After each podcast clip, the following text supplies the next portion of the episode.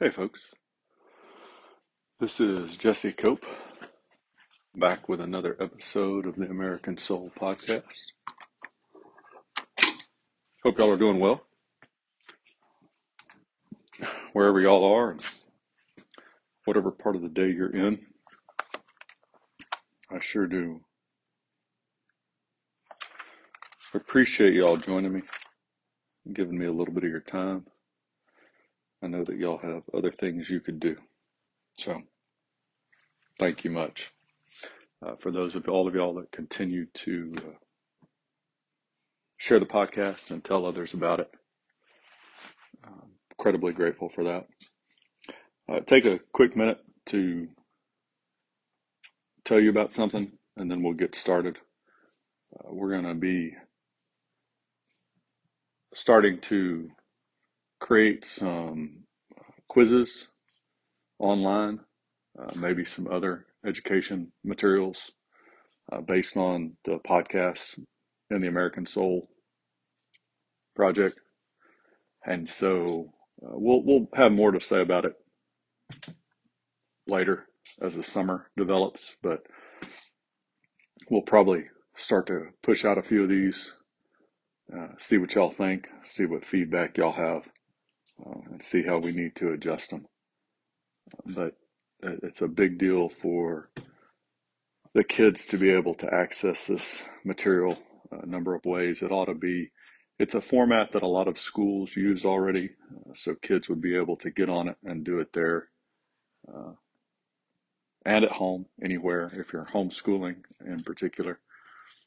Uh, one of the first ones that we're probably going to do is a uh, little quizzes kind of game on some of the founding education in America.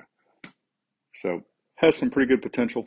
We'll see what y'all think, how you like it, and kind of go from there. Anyway, I just wanted to throw that out there. Father, thank you for today. Thank you for you, Father, and your Son, Jesus Christ, and your Holy Spirit.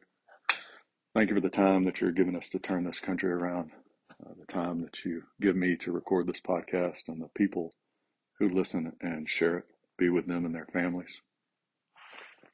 Be with us as a nation. Help us to wake up, to turn to you, to follow your Son, Jesus Christ, and his commands.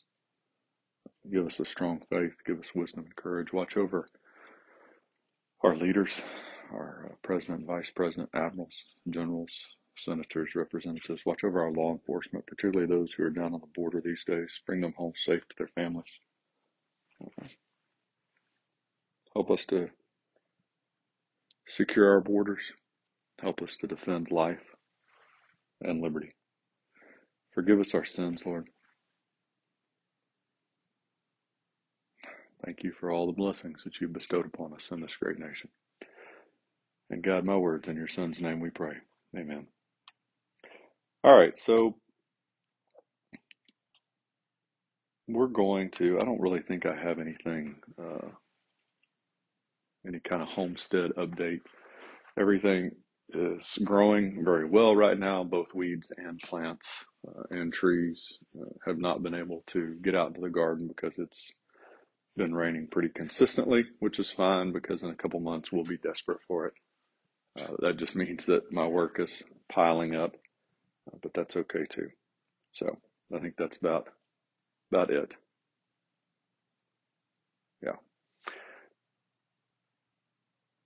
We're going to go into talk about immigration today. Uh, if you're not following the disaster that our border is, uh, you should be. And because it has huge implications. Uh, we're going to spend probably a couple days on this, a few days. We'll just see. Uh, and we're going to lean pretty heavily on an article by Kevin. I'm going to pronounce this wrong and I apologize. Portteus. Uh, it's an article out of 2012 titled Immigration and the American Founding. Uh, and we're going to use some of the quotes that he used in there uh, as well as a few of his own comments, uh, and just kind of run through some things. So, today, really, what I would like to talk about is the difference in the way that our founders viewed citizenship versus uh, how we see it today versus other countries before the American founding. And the real simple division is basically whether you were a subject or a citizen, whether you had free will to choose where your allegiance lay or whether your allegiance was based on where you were born and you had no say in that allegiance once you reached adulthood. So the old, uh, the idea that you were a subject, and Blackstone, who we've talked about on this podcast a number of times, this comes out of his commentaries on the laws of England. Allegiance, both express and implied, is however distinguished by the law into sorts or species, the one natural, the other local. The former being also perpetual, the latter temporary. Natural allegiance is such as is due from all men born within the king's dominions immediately upon their birth. For immediately upon their birth they are under the king's protection, at a time too when, during their infancy, they're incapable of protecting themselves. Natural allegiance is therefore a debt of gratitude which cannot be forfeited, cancelled, or altered by any change of time, place, or circumstance, nor by anything but the united concurrence of the legislator, legislature. For it is a principle of universal law that the natural born subject of one prince cannot, by any act of his own, no, not by swearing allegiance to another, put off or discharge his natural allegiance to the former. So you see the idea there that wherever you're born, uh, that's where your allegiance lies. That's where it has to lie. And it cannot be transferred no matter what you want as a private, uh, as an individual entity, if you will, right?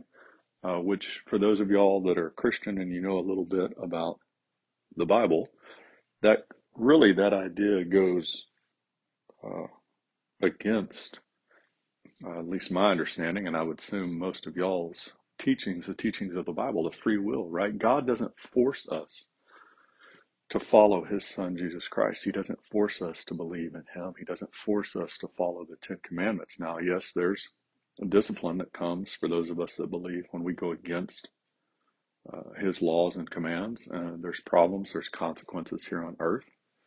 But he doesn't force us to. He gives us free will. We get to choose whether we want to follow God uh, or not.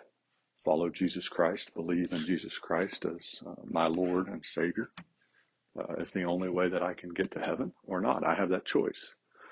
And so, uh, you know, it, this idea that, well, you're, you're born in America, uh, you must always be an American. You can never transfer your citizenship to another country, or you know, you pick your country. I'm born in Russia, have to stay in Russia, can't ever, no matter what I do, I can never be a citizen of a different country.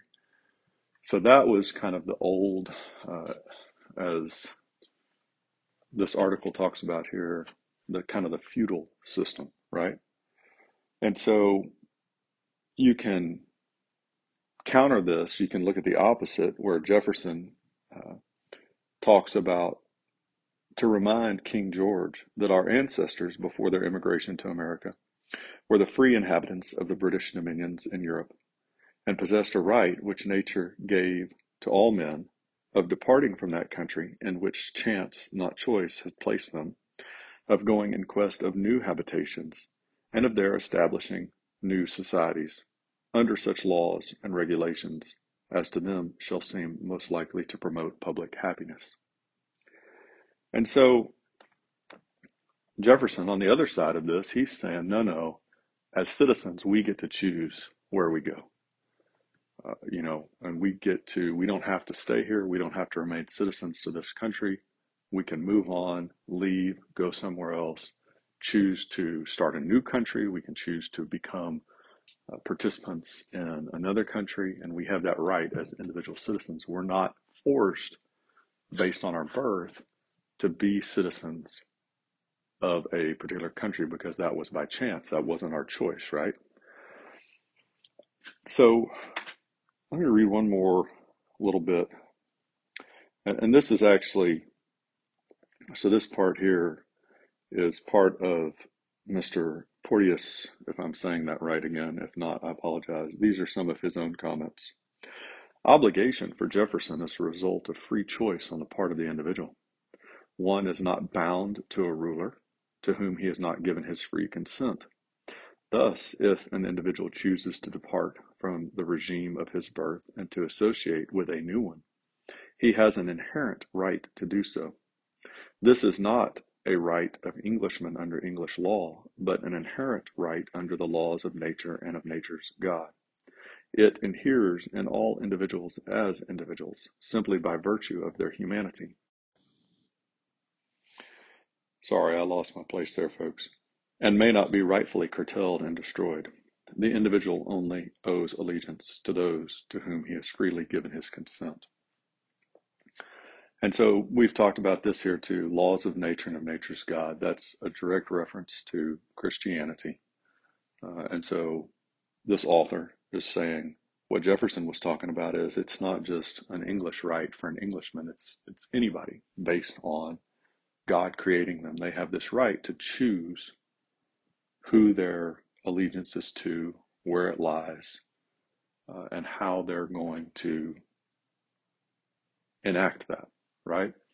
So you, you see this divide here between, okay, you're you're born here, you have to be a citizen versus, or you have to be a subject versus, yeah, you're born here, and especially as a child, yes, you're going to be a citizen of this, you're going to follow the laws of this particular country, but when you reach adulthood, you have the choice to choose to remain subject, to remain a citizen of that country, or to go somewhere else.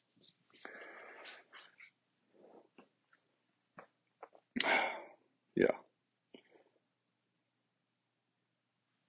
Trying to figure out.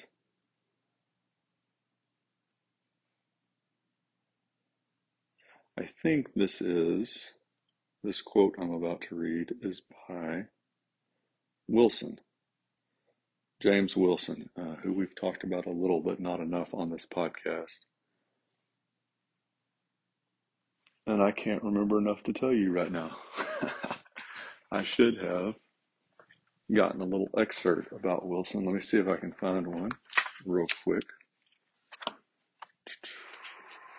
You would think I would have all this stuff, and I thought I did have it all together but obviously I did not. It's one of the great things about having resources right around you. So, James Wilson, this is out of uh, America's God and Country Encyclopedia of Quotations, by the way. Uh, great reference. Uh, Supreme Court Justice by President George Washington in 1789 one of the six founding fathers to sign both the Declaration of Independence and the Constitution. Uh, very active in Constitutional Convention, spoke at least 168 times, uh, became the first law professor of the University of Pennsylvania. So, a lot of attributes here. And this quote of his A man is deemed a dangerous enemy or a suspicious friend because he previously deemed because he is previously deemed a opportunist or a slave to that country in which he chanced to be born. So what he was saying is, if you're going to treat people as if they're always a citizen of whatever country they were born in, regardless of what their own desires are, then you're going to have to treat good people with good intentions poorly and bad people with evil intentions well sometimes, right? So if, if you're friends with a country, then you're friends with everybody there, regardless of whether they're good or bad, which makes no sense. And if you're enemies with a country, then you're automatically enemies with everybody there, regardless of their own character, integrity, virtue, which makes no sense either. And so he was really kind of expounding on this idea. You, you can't force people to be a permanent citizen. And so we're gonna we'll, we'll talk about this some more. But what that leads to, folks, it, it's a double-edged sword. If you're an immigrant looking for a place to go, that's great. You have that choice. But the people, you have to come into a, a, a contract, so to speak, with the people that live in a society. And if those people there also have rights, right? And this is how this ties into the immigration problem that we have today in America. Just because you want to come to America doesn't mean you have a right to come to America. You can try and come to America, and if the people in America want you to come, then you have that ability. But the people in America also have rights, and this is true for any country, folks. If you want to go to Italy, that's great, as long as the Italians want you there. But if you have values that go against the founding principles of that country, if you if you don't like the founding principles of Italy, if you don't like the principles of that society, the values, then those Italian citizens also have a right to reject you. And, and you see this in, in almost every other country around the world. And this makes sense. It's only here in America where we've decided, well, you can come. Your right to come trumps our right as citizens to say, no, you can't come, especially if you're coming as a criminal breaking the law. And that's just nonsense. And it's gonna it's just causing havoc, folks.